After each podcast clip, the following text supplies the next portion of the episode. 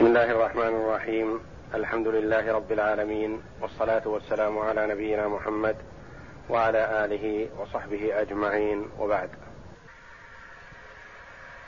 أعوذ بالله من الشيطان الرجيم. واضرب لهم مثل الرجلين جعلنا لأحدهما جنتين من أعناب وحففناهما وحففناهما بنخل وجعلنا بينهما زرعا. كلتا الجنتين آتت أكلها ولم تظلم منه شيئا وفجرنا وفجرنا خلالهما نهرا. وكان له ثمر فقال لصاحبه وهو يحاوره أنا أكثر منك مالا وأعز نفرا. ودخل جنته وهو ظالم لنفسه. قال ما أظن أن تبيد هذه أبدا وما أظن الساعة قائمة. ولئن رددت إلى ربي لأجدن خيرا منها منقلبا. لما ذكر جل وعلا في الآيات السابقة استنكاف واستكبار المشركين عن مجالسة الضعفاء والفقراء من المسلمين ضرب جل وعلا مثلا لهؤلاء وهؤلاء. بيانا أن استكبار المرء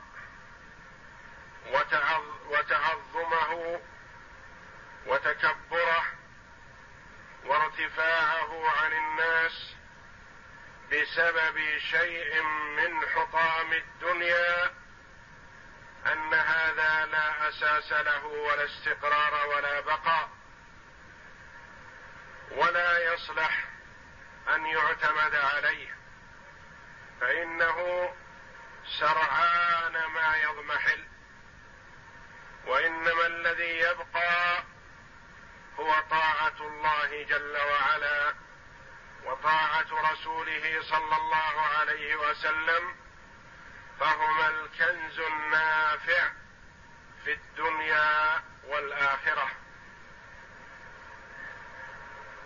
وأما ما يتعلق بالدنيا فهو وإن نفع في وقته فإنه لا اعتماد عليه. لا يصلح للاعتماد عليه. فإنه سرعان ما يذهب. يقول الله جل وعلا واضرب لهم مثلا رجلين. اضرب لهؤلاء وهؤلاء مثلا برجلين. رجل مؤمن ورجل كافر. كالفريقين السابقين. فريق مؤمن وفريق كافر. واضرب لهم مثل الرجلين. هل هذا المثل صالح لكل شخصين اتصفا بهذه الصفة؟ من دون تعيين أم أنه مرادا به رجلين من بني إسرائيل معينين معروفين؟ أم أنه مرادا به رجلين من قريش؟ أخوين معروفين؟ قيل هذا وقيل هذا وقيل هذا. وعلى كل وإن أريد به شخصان رجلان معروفان فهو ينطبق على كل من اتصف بصفتيهما.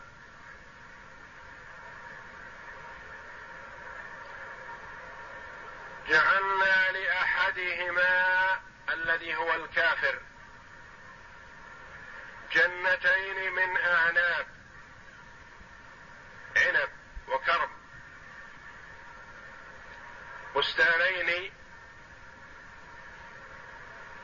عظيمين جميلين فيه من أنواع الكروم العنب. وحففناهما أي الجنتين بنخل. جعلنا النخل محيطا بالجنتين من جميع جوانبها. كما قال الله جل وعلا حافين من حول العرش محيطين. وحففناهما بنخل وجعلنا بينهما يعني بين الجنتين. من الكروم والنخيل زرع. لتكون مكتملة بكل ما يحتاجه الإنسان.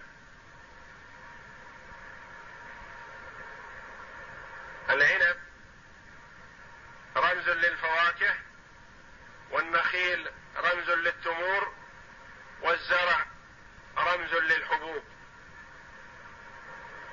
وجعلنا بينهما زرعا. كلتا الجنتين.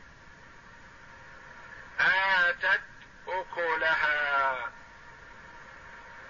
كل واحدة من الجنتين أعطت ثمرتها وافية. كاملة مستوفاة. ولم تظلم منه شيئا لم تبخس منه شيئا. جرت العادة الغالب أن نخل المرء ومزرعته لا يكون متساوي.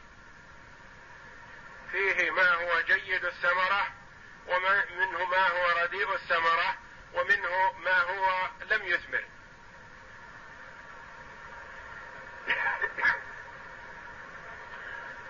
وقد نفى الله هذا عن هاتين الجنتين فقال كلتا الجنتين آتت أكلها ولم تظلم منه شيئا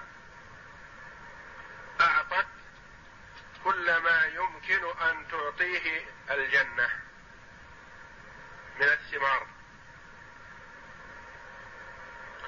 وفي قوله آتت أكلها إشعار بأن هذه الثمار يانعة صالحة للأكل ولم يقل آتت ثمارها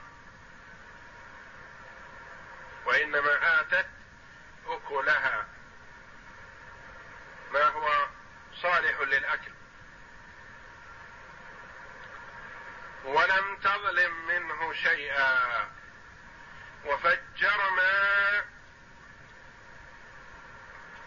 فجرنا فيها قراءتان فجرنا وفجرنا. التخفيف والتشديد والتشديد يشعر بكثرة التفجير كثرة المياه. وفجرنا خلالهما يعني بينهما. نهرا نهر تسقيان منه.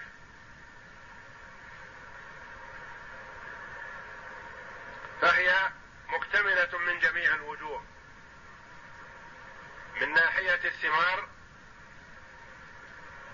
والاستواء وتوفر المياه. لأن صاحب البستان يتخوف من عدم مجيء الثمرة على المطلوب. فإذا جاءت الثمرة على المطلوب تخوف من قلة الماء. لأنه لا قوام للجنة إلا بالمياه.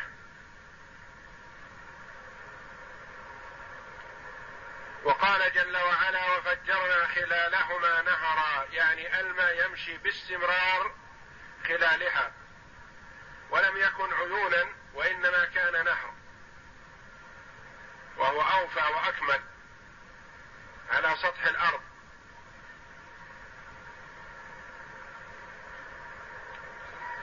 وكان له ثمر. لهذا الرجل الكافر مع هاتين الجنتين كان له ثمر قراءة وكان له ثمر بفتح بضم الثاء والميم. وكان له ثمر بضم الثاء وفتح الميم. ثلاث قراءات. وما المراد بهذا الثمر أو الثمر أو الثمر هو من جميع أنواع المال الآخر. يقول ابن كثير رحمه الله قيل المراد به المال روي عن ابن عباس ومجاهد وقتاده.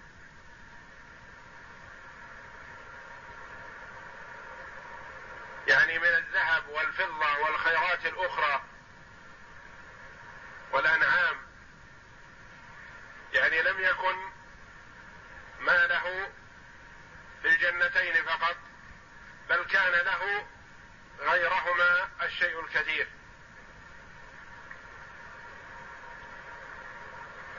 فقال لصاحبه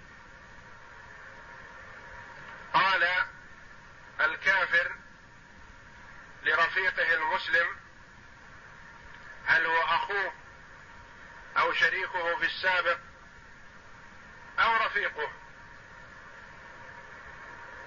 فقال لصاحبه وهو يحاوره يفاخره ويجادله أنا أكثر منك مالا كما ترى اموال كثيرة.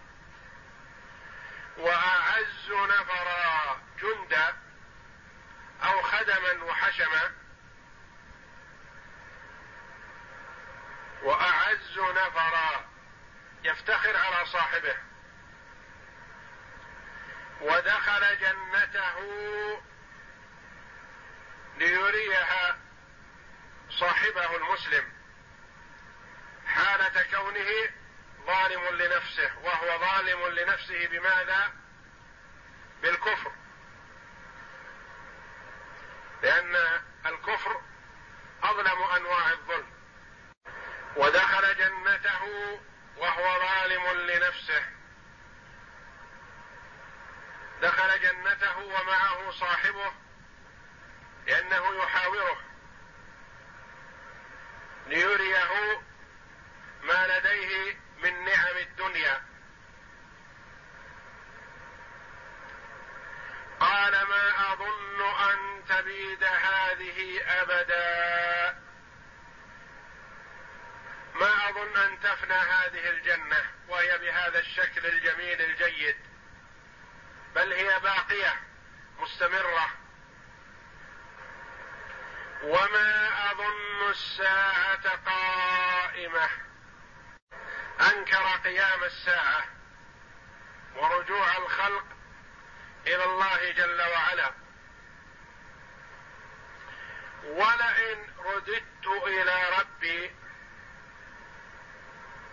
ولئن رددت على فرض أني سأرد إلى الله كما تزعم وهناك بعث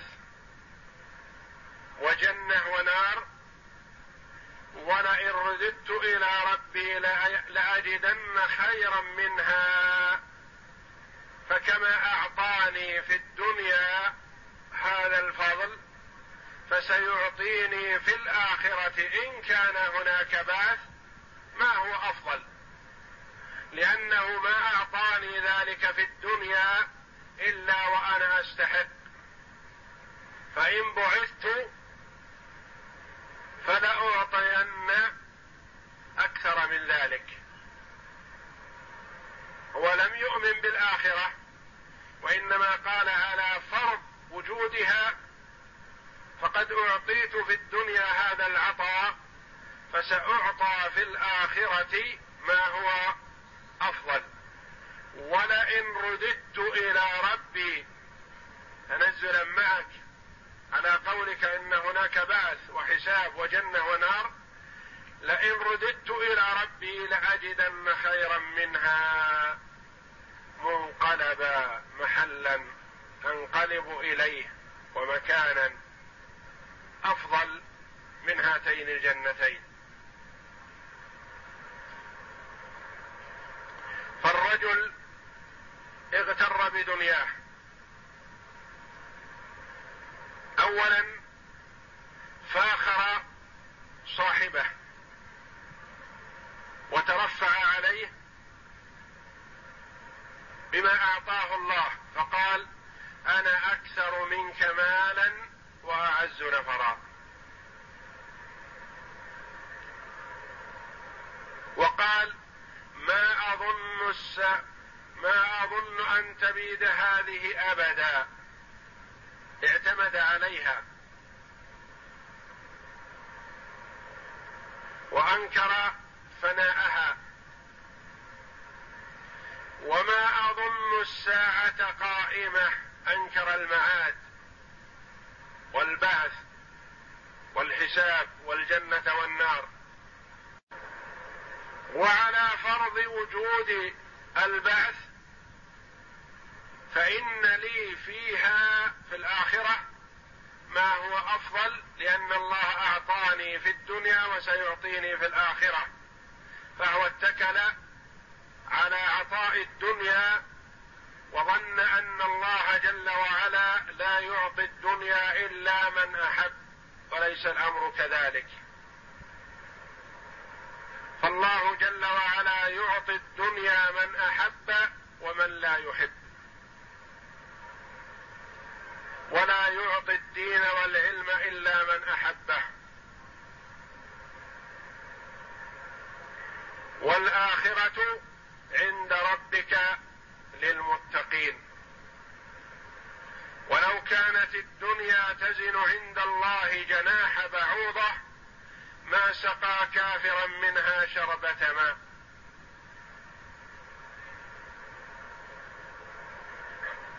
يقول الله جل وعلا ولولا أن يكون الناس أمة واحدة لجعلنا لمن يكفر بالرحمن لبيوتهم لبيوتهم سقفا من فضة ومعارج عليها يظهرون ولبيوتهم ابوابا وسررا عليها يتكئون وزخرفا وإن كل ذلك لما متاع الحياة الدنيا والآخرة عند ربك للمتقين. فالله جل وعلا يعطي الدنيا من أحبه ومن لا يحبه. ولا يعطي الدين إلا من أحبه ورضيه عبدا له مطيعا. ما هو جواب المسلم أمام هذه المقالات التي قالها الكافر. قال أنا أكثر منك مالا وأعز نفرا. وقال ما أظن أن تبيد هذه أبدا. وقال وما أظن الساعة قائمة. لثلاثه أمور. قال له صاحبه وهو يحاوره. أكفرت بالذي خلقك من تراب ثم من نطفة ثم سواك رجلا. لكن هو والله ربي ولا أشرك بربي أحدا. ولولا إذ دخلت جنتك قلت ما شاء الله لا قوة إلا بالله إن ترني أنا أقل منك مالا وولدا. فعسى ربي أن يؤتيني خيرا من جنتك ويرسل عليها ويرسل عليها حسبانا من السماء فتصبح.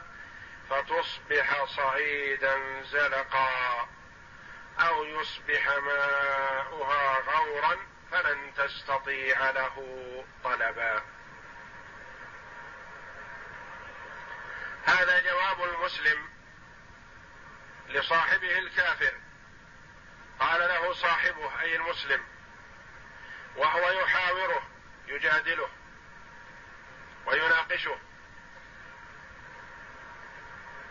اكفرت بالذي خلقك من تراب ثم من نطفة ثم سواك رجلا. تقدم لنا من مقالات الكافر ثلاث. أنا أكثر منك مالا وأعز نفرا. ما أظن أن تبيد هذه ابدا وما أظن الساعة قائمة. الأول مفاخرة. والثاني ظن أن الدنيا باقية وأن جنته هذه تستمر له إلى أن يموت. والثالث الذي هو الأفظع والأشد إنكار البعث. فالمسلم أمام هذه الأمور الثلاثة يبدأ بالأهم.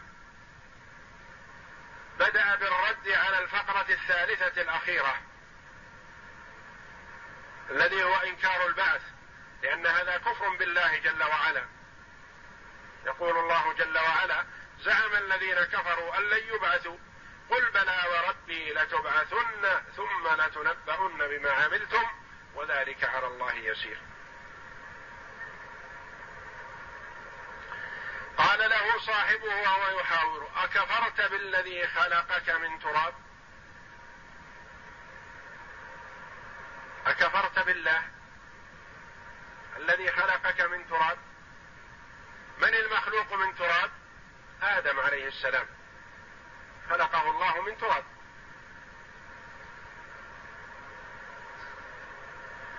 وهذا المخاطب من ذرية آدم فكان أصله من من تراب. ثم من نطفة. أصل هذا الإنسان القريب الموجود الذي يخاطبه ما أصله؟ نطفة. نطفة من ماء مهين. ماء حقير. من مني. من قطرة مني. خلق الله جل وعلا هذا الإنسان السوي بهذه الصفة الحسنة الكاملة ثم من نطفة.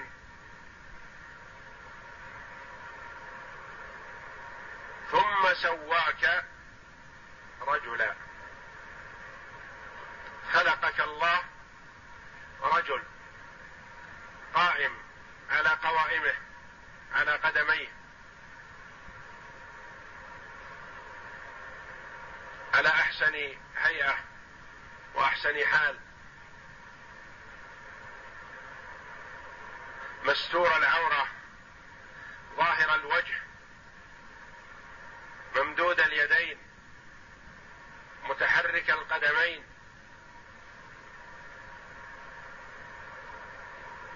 لو تأمل الإنسان نعمة الله جل وعلا عليه في أن خلقه على أحسن صورة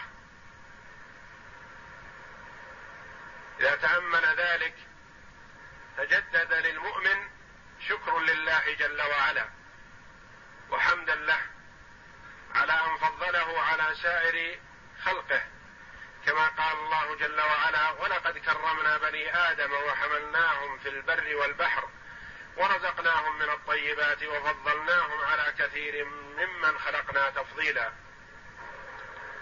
قال له حاسب نفسك وانتبه لما تقول.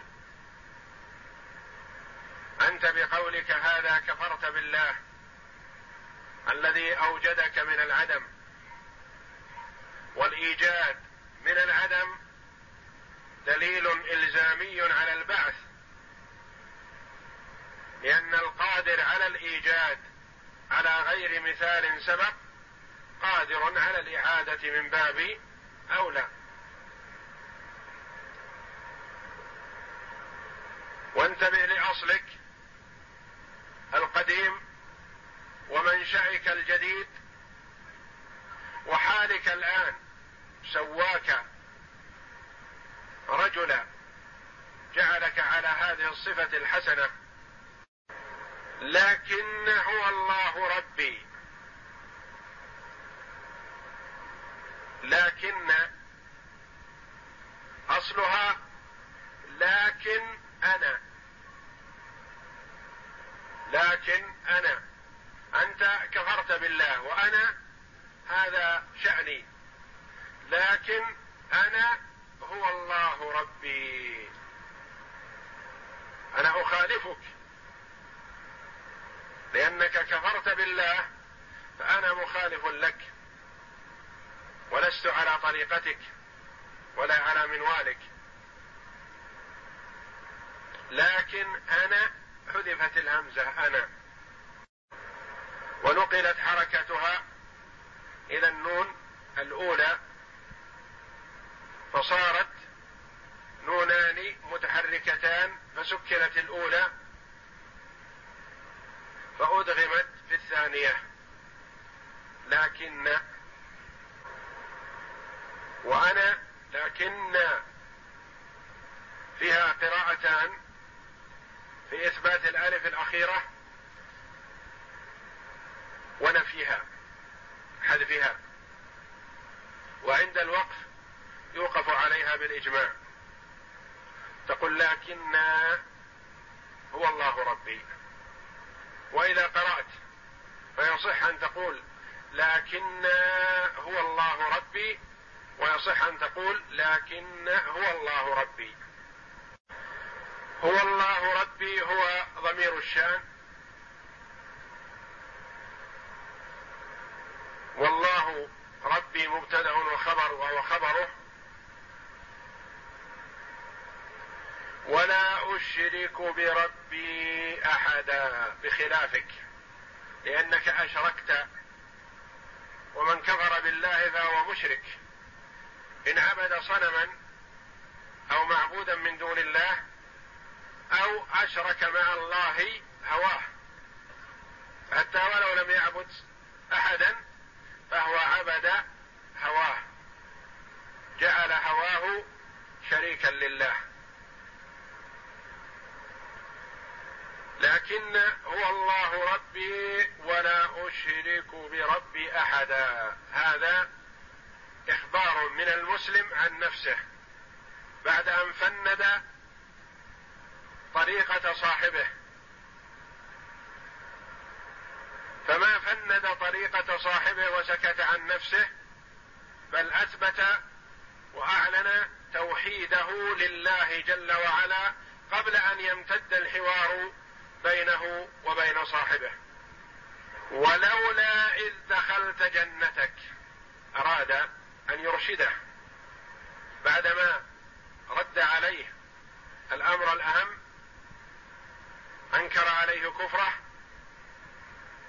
وأثبت المسلم لنفسه الإيمان بالله جل وعلا وتوحيده رجع إلى صاحبه ليحاوره.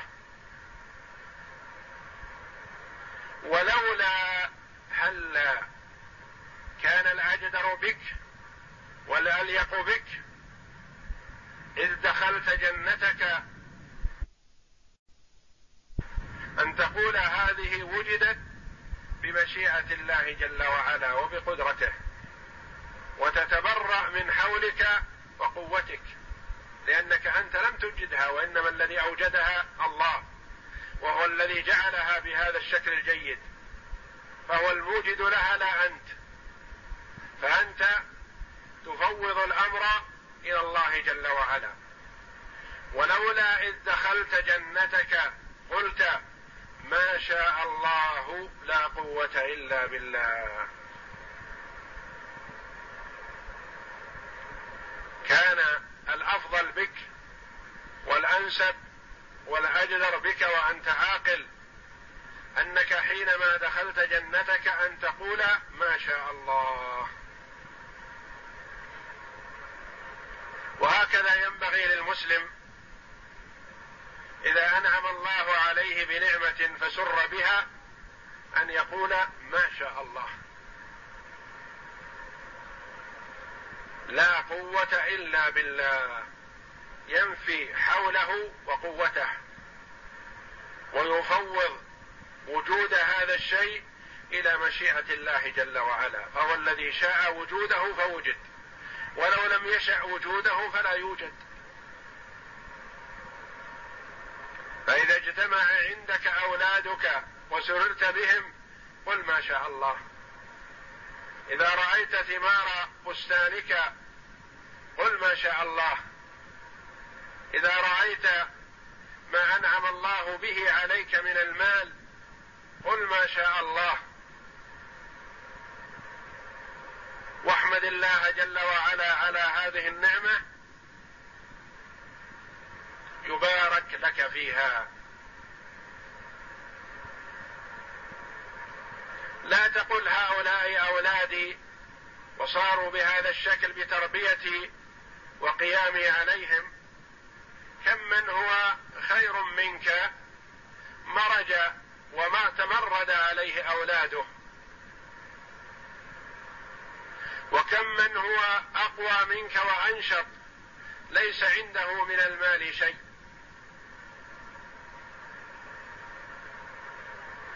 وكم وكم وإنما هذا تفضل من الله جل وعلا عليك. فاعترف بالنعمة لمسديها وموليها يبارك لك فيها. ولولا إذ دخلت جنتك قلت ما شاء الله لا قوة إلا بالله. يقول النبي صلى الله عليه وسلم في الحديث الصحيح عن أبي موسى الأشعري أن رسول الله صلى الله عليه وسلم قال له ألا أدلك على كنز من كنوز الجنة؟ لا حول ولا قوة إلا بالله. ويقول صلى الله عليه وسلم فيما رواه أنس رضي الله عنه قال قال رسول الله صلى الله عليه وسلم ما أنعم الله على عبد نعمة من أهل أو مال أو ولد فيقول ما شاء الله لا قوة إلا بالله فيرى فيه آفة دون الموت. فالإنسان يفوض الأمر إلى الله جل وعلا ويعترف بالنعمة لله جل وعلا وأنها منه لا بحوله ولا بقوته وإنما هي بحول الله وقوته ومشيئته وإرادته. فهذا تحضيض من المسلم لهذا الكافر يقول له هلا قلت كذا وكذا. ثم قال عن نفسه إن ترني أنا أقل منك مالا وولدا الكافر قال أنا أكثر منك مالا وأعز نفرا. قال المؤمن أنا أقل منك مالا. إن ترني أنا أقل منك مالا وولدا. أنا قليل المال والولد ولا أفتخر بما أعطيت. لكني أنا أرجو في الدار الآخرة. لا أريد التعجيل في الدنيا وأنت عجلت لك نعمتك في الدنيا فأرجو الله أن ينزعها من بين يديك. أنا أقل منك مالا وولدا فعسى ربي أن يؤتيني خيرا من جنتك. عسى يطلب المؤمن من ربه جل وعلا أن يعطيه خيرا مما أعطى هذا الكافر. قال بعض المفسرين يطلب ذلك في الدار الآخرة لأن المؤمن يحب أن يعطى في الدار الآخرة أكثر مما يعطى في الدنيا لأن الدنيا لا بقاء لها. إما أن ينزع ما بين يديه أو ينزع هو مما بين يديه.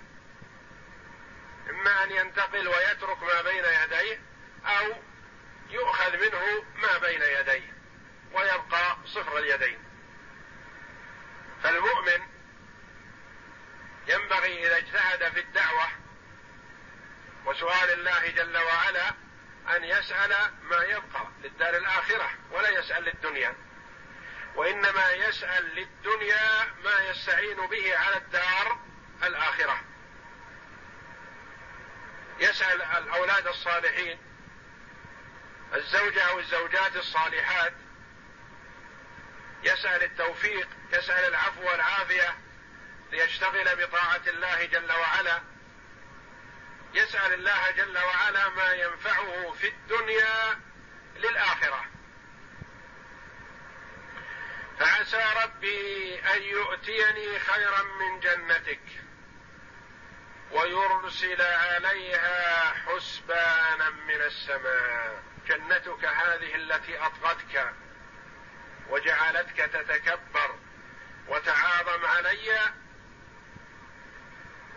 أرجو الله أن يرسل عليها حسبانا من السماء. نارا من السماء.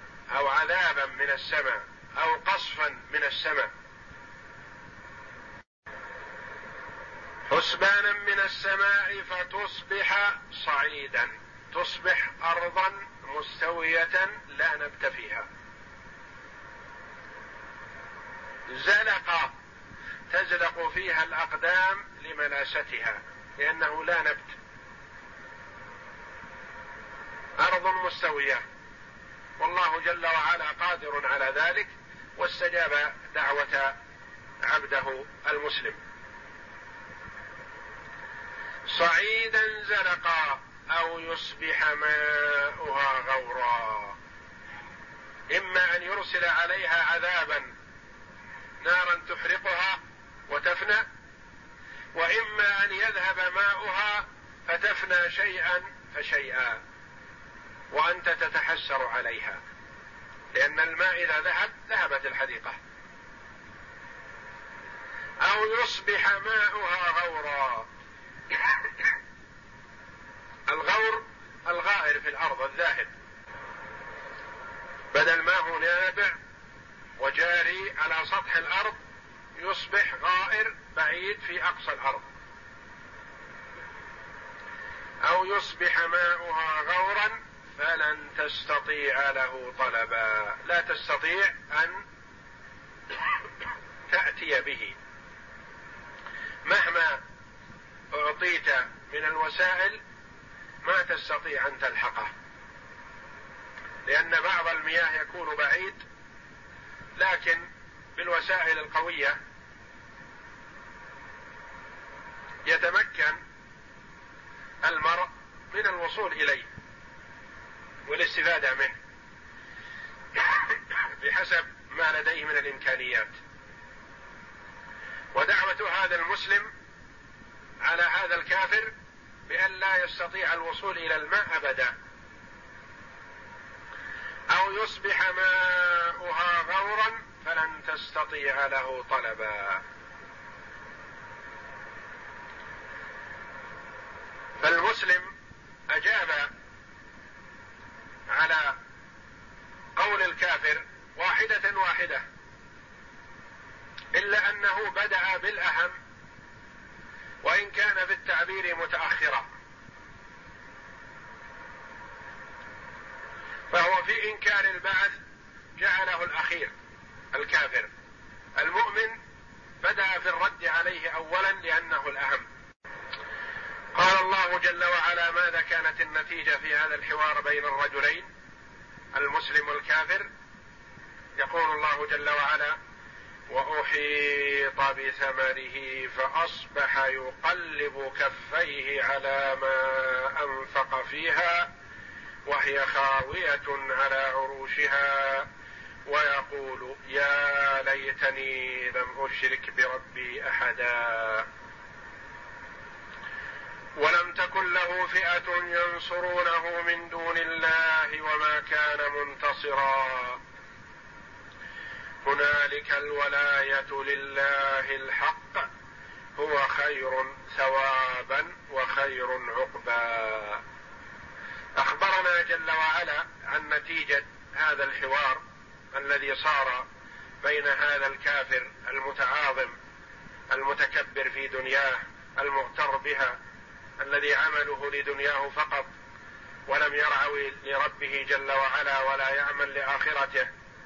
وبين المسلم الذي يدعو صاحبه إلى الإيمان بالله والاعتراف بوحدانيته والرجوع إليه.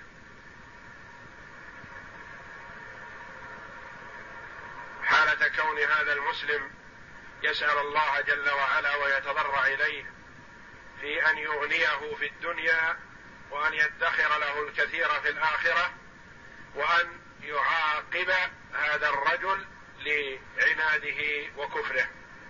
ماذا كانت النتيجة؟ قال الله جل وعلا وأحيط بثمره. أحيط بثمره. بكل ما عنده. بالجنتين وبالأموال الأخرى التي بين يديه. وأحيط بثمره فأصبح يقلب كفيه على ما أنفق فيها في الجنتين. يعني ذهبت الجنتان والأموال التي له كلها. فأصبح يقلب كفيه تحسرا وتاسفا. يضرب كفا على كف من الحسرة والندامة والعياذ بالله. فأصبح يقلب كفيه على ما أنفق فيها على ما بذله في هاتين الجنتين. والأموال التي كانت بين يديه وذهبت. وهي خاوية خالية ليس فيها شيء. خاوية على عروشها ساقطة.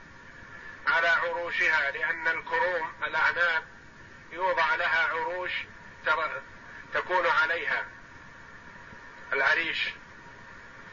وهي خاوية على عروشها ساقطة خاوية ليس فيها شيء. ويقول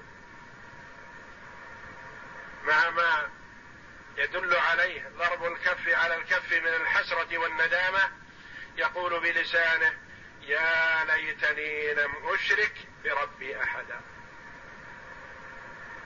ليتني عرف أن ذهاب ما بين يديه كان عقوبة له بسبب شركه بالله جل وعلا.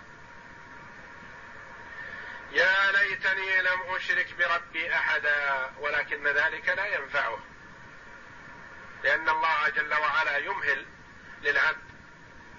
فإذا أخذه أخذه أخذ عزيز مقتدر.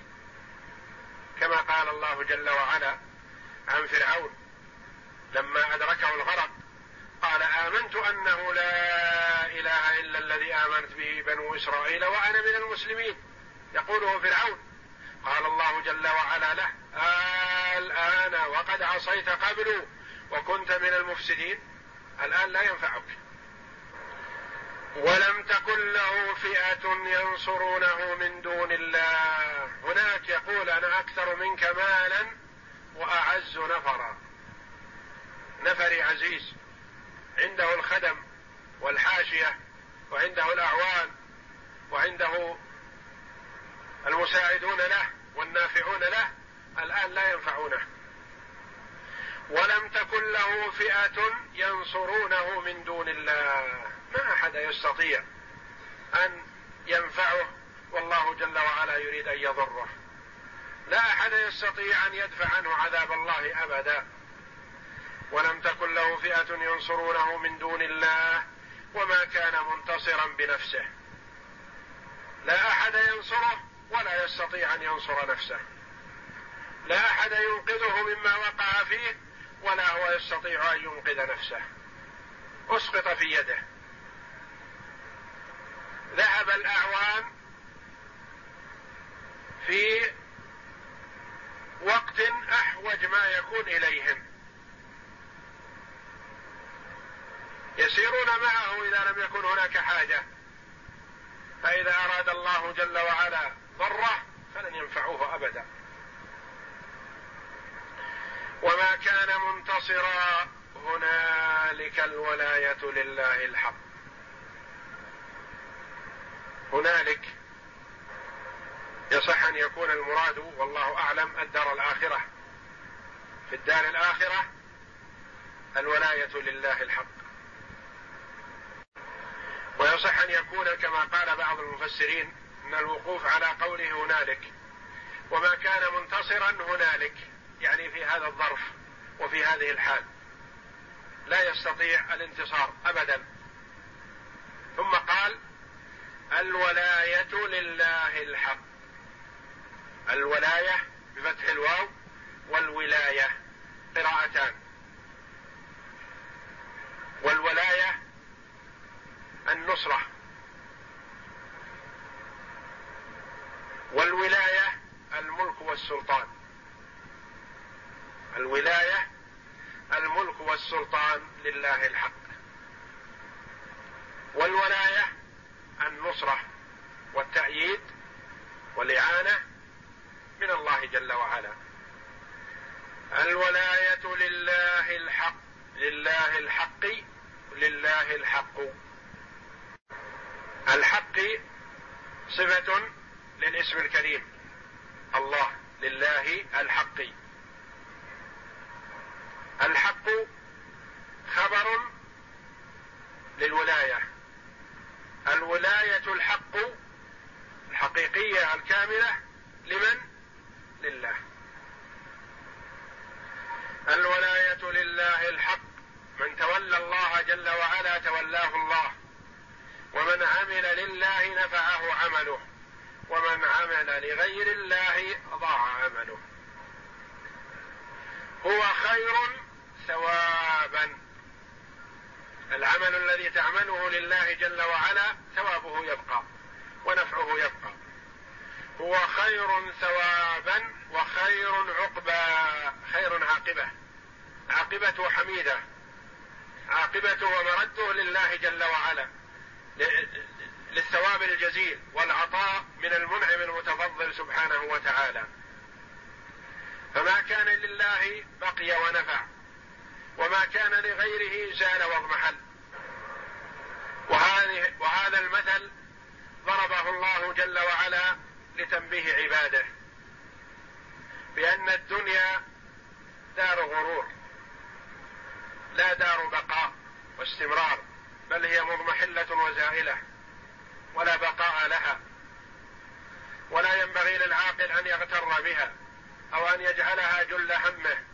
وإنما يعمل فيها بما يستعين به على آخرته يجعلها مطية لآخرته ولا يجعلها مقصودة لذاتها فمن قصدها لذاتها حرم الخير في الدنيا والآخرة وخسر دنياه وآخرته ومن جعلها مطية للآخرة ووسيلة للآخرة سعد في الدنيا وسعد في الآخرة. سعد في الدنيا بطاعة الله جل وعلا وبالرضا وبالطمأنينة وبالإيمان الذي يشرح القلب ويجعل المؤمن راضيا بالله جل وعلا في جميع أحواله. وهذا نعيم عظيم في الدنيا لا يدركه إلا من وفقه الله جل وعلا للرضا به ربا وبالإسلام دينا وبمحمد صلى الله عليه وسلم. نبيا. سعد في الآخرة بجنة عرضها السماوات والأرض. يجد ثواب عمله أوفر ما يكون في وقت أحوج ما يكون إليه. والله أعلم. وصلى الله وسلم وبارك على عبد ورسول نبينا محمد. وعلى آله وصحبه أجمعين.